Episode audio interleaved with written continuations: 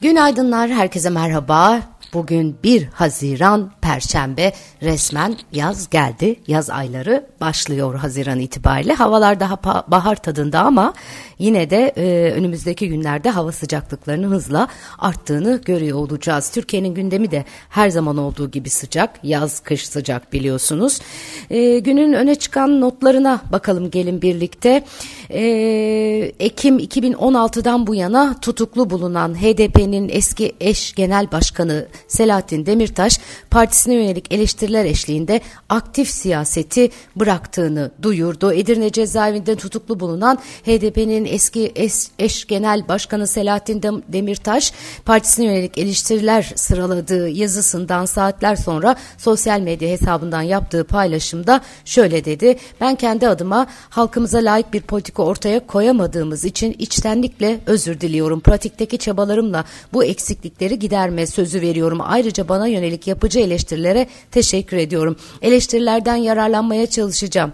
Mücadeleyi cezaevinden her yoldaşım gibi dirençle sürdürürken aktif politikayı bu aşamada bırakıyorum e, yazısında partisinin oylarının gerilemesini e, irdeleyen e, irdelemişti Demirtaş. Son 5 yıldır HDP Genel Merkezi'ne bu gerçeği anlatmaya çalışıyorum fakat her seferinde sesim yankılanıp bana geri dönüyor. Tüm arkadaşlarımın AKP MHP sistemini doğru çözümleyip zamanında doğru hamleler yapmadıkları ve benim üzerimden yapılan algı operasyonlarına karşı önlemler geliştirmedikleri için öz eleştiri yapması gerekiyor ifadelerini kullanmıştı. Selahattin Demirtaş aktif siyasetten çekildiğini açıklarken yeniden Cumhurbaşkanı seçilen Erdoğan Cumhurbaşkanlığı hükümet sisteminin güven oyu aldığını ifade etti.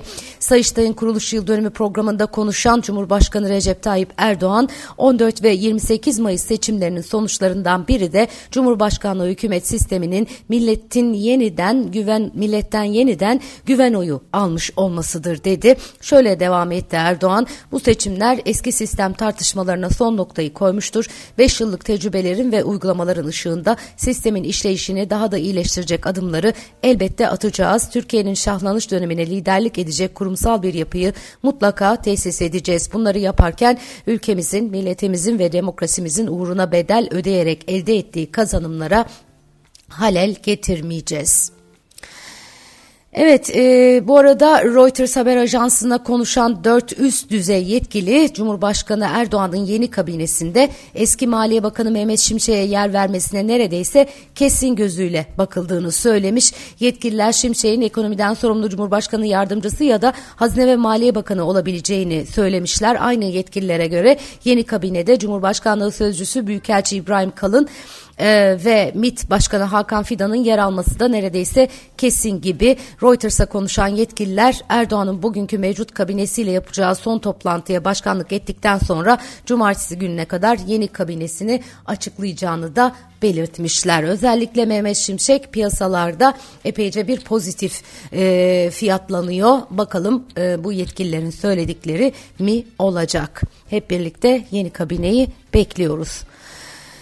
Evet AK Parti e, bu arada A'dan Z'ye yeni anayasaya ilişkin bir çıkış yaptı. AK Parti Genel Başkan e, Yardımcısı Hayati Yazıcı mecliste A'dan Z'ye kadar yazmak suretiyle sonradan referandum yoluyla milletin onayına sunmak suretiyle yeni anayasayı inşallah gerçekleştireceğiz demiş.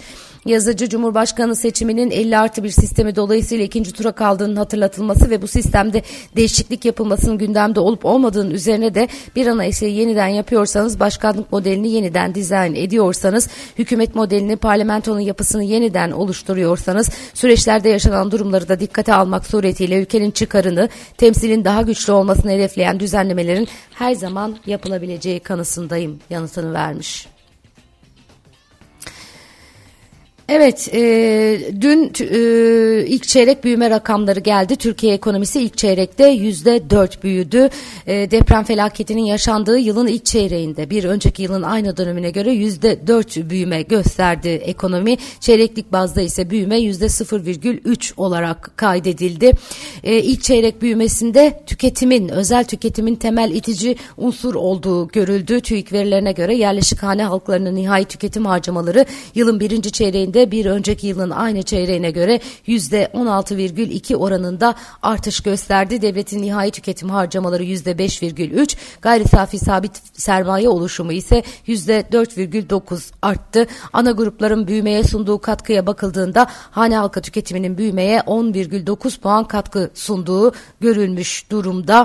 İnşaat sektörü %5,1'lik büyümeyle 5 yılın en iyi performansını göstermiş. Buna karşın net ihracat büyümeyi 2,8 puan, stoklar ise 6 puan aşağı çekmiş görünüyor.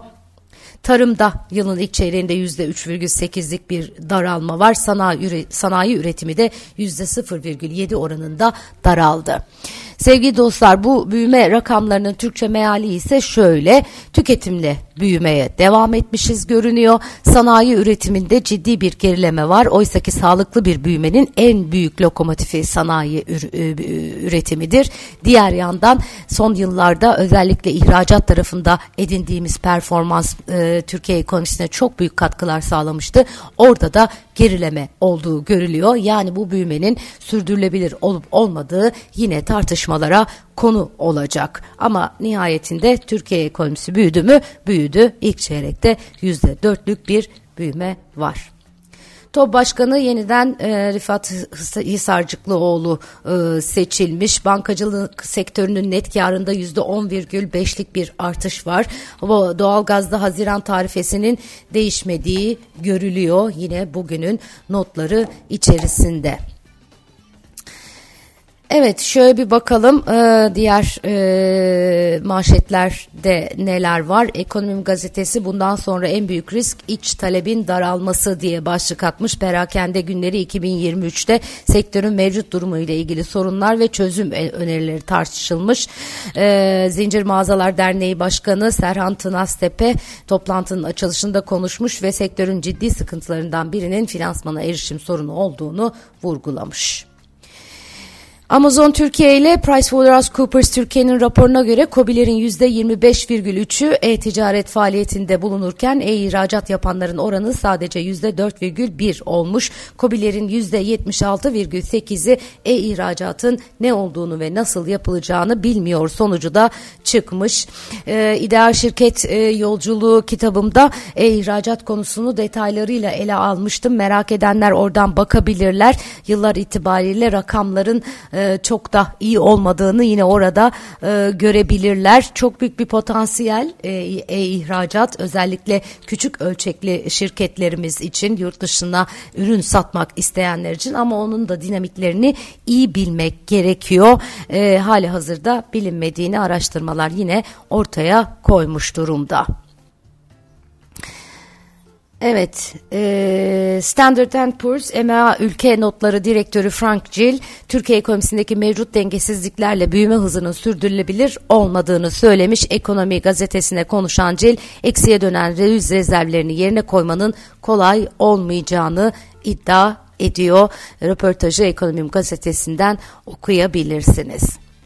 Amerikan Merkez Bankası'nın yayınladığı 5 kitap raporuna göre ülkede fiyatlar ılımlı bir şekilde artarken fiyatların artış hızı birçok bölgede yavaşlamış durumda. Enflasyonla mücadele noktasında iyi haber. FED politika yapıcıları e, bu ayın başlarında yani Mayıs ayının başlarında gösterge kısa vadeli faiz oranında oranını ard arda 10. kez artırarak %5-5-25 aralığına çıkardılar ve geçen Mart'ta başlayan bir faiz artırım kampanyasının yakın veya muhtemel sonunda olduklarının sinyali sinyalini vermişler idi. Evet, e, tüketim büyüttü, ihracat aşağı çekti. Biraz önce söylediğim büyüme rakamları, detayları yine Ekonomim gazetesinde de e, yer almış. Amerika'da borç limiti tasarısına onay gelmiş. Bir süre tartıştılar. Son noktada anlaşma yaptılar. Piyasaları da epey, epeyce çalkalandırdılar. Hep böyle oluyor. Sonuç itibariyle bir noktada anlaşılıyor.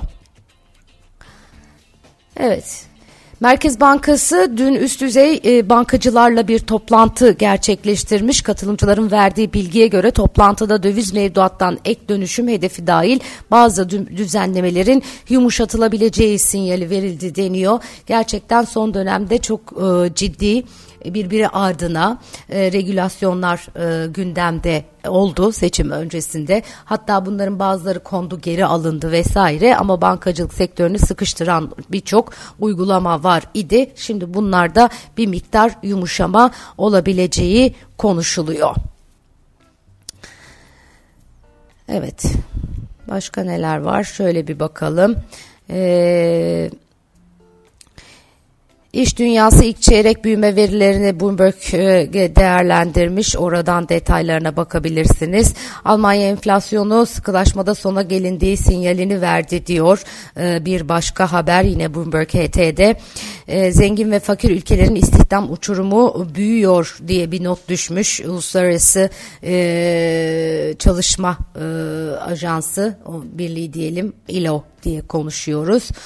Ee, başka neler var? Şöyle şuradan e, tekrar sizlere açıp aktarmaya çalışayım.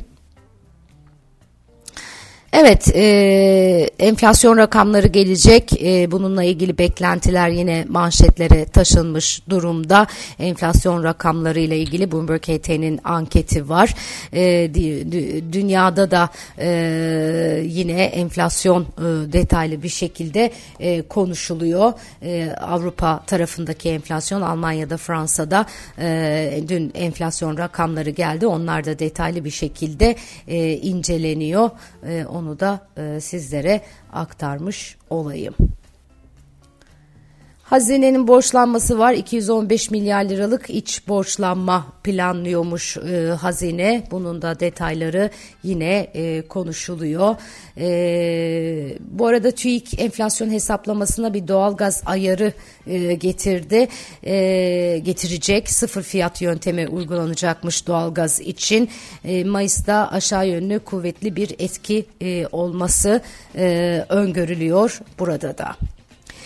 Dün İstanbul Gedik Üniversitesi çok önemli bir zirveye ev sahipliği yaptı. Onun da birkaç notunu sizlere aktarmak istiyorum. Avrupa Yeşil Mutabakatı ve sanayiye sanayiye etkisi e, konuşuldu dün gün boyunca UNESCO ile birlikte bu zirve gerçekleştirildi. Çok önemli notlar var. Uzmanlar e, bu konuyla ilgili detaylı e, açıklamalar yaptılar. E, Yeşil Mutabakat e, e, ile birlikte neleri şeylerin değişeceğini daha doğrusu değişmesi gerektiğini ortaya koydular. Evet bir e, önemli notu e, buradan e, aktarayım size. E, kalkınmaya özellikle işaret ediliyor. İnsan onuruna yakışır şekilde yaşamak mealinin yerine getirilmesi. Doğrusal ekonomi modelinin e, yani kullan at modelinin artık değişmesi gerektiğini, bunun yerine döngüsel ekonomi modelinin e, konuşuluyor olması gerektiği yine vurgulananlar arasındaydı. Geri dönüşüm, yeniden kullanma ve azaltma başlıklarıyla dolayısıyla önümüzde e, çevreyi korumak zorunda olduğumuz e, bir e, dünya var. E, bu e, görevimizi ne kadar yerine getirebilirsek hem içinde bulunduğumuz dünyada yaşam koşullarımızı daha kaliteli hale getireceğiz hem de bizden sonraki nesillere daha iyi bir dünya sunabiliyor olacağız. Dünkü e, zirvenin e, detaylarını İstanbul Gedik Üniversitesi YouTube kanalında bulabilirsiniz. Dün canlı yayınla e, sizlere aktarıldı oradan ama kaçıranlar yine YouTube kanalından e, bakıp izleyebilirler. Hem konuşmaları hem de e, yer alan panelleri detaylarıyla buradan takip edebilirsiniz. Tüm zirvenin e, güzel bir özetini de Gedik Ünü TV'de çok kısa süre sonra yayınlıyor olacağız. Güzel bir gün diliyorum herkese. Yarın sabah yine aynı saatte görüşmek üzere. Hoşçakalın.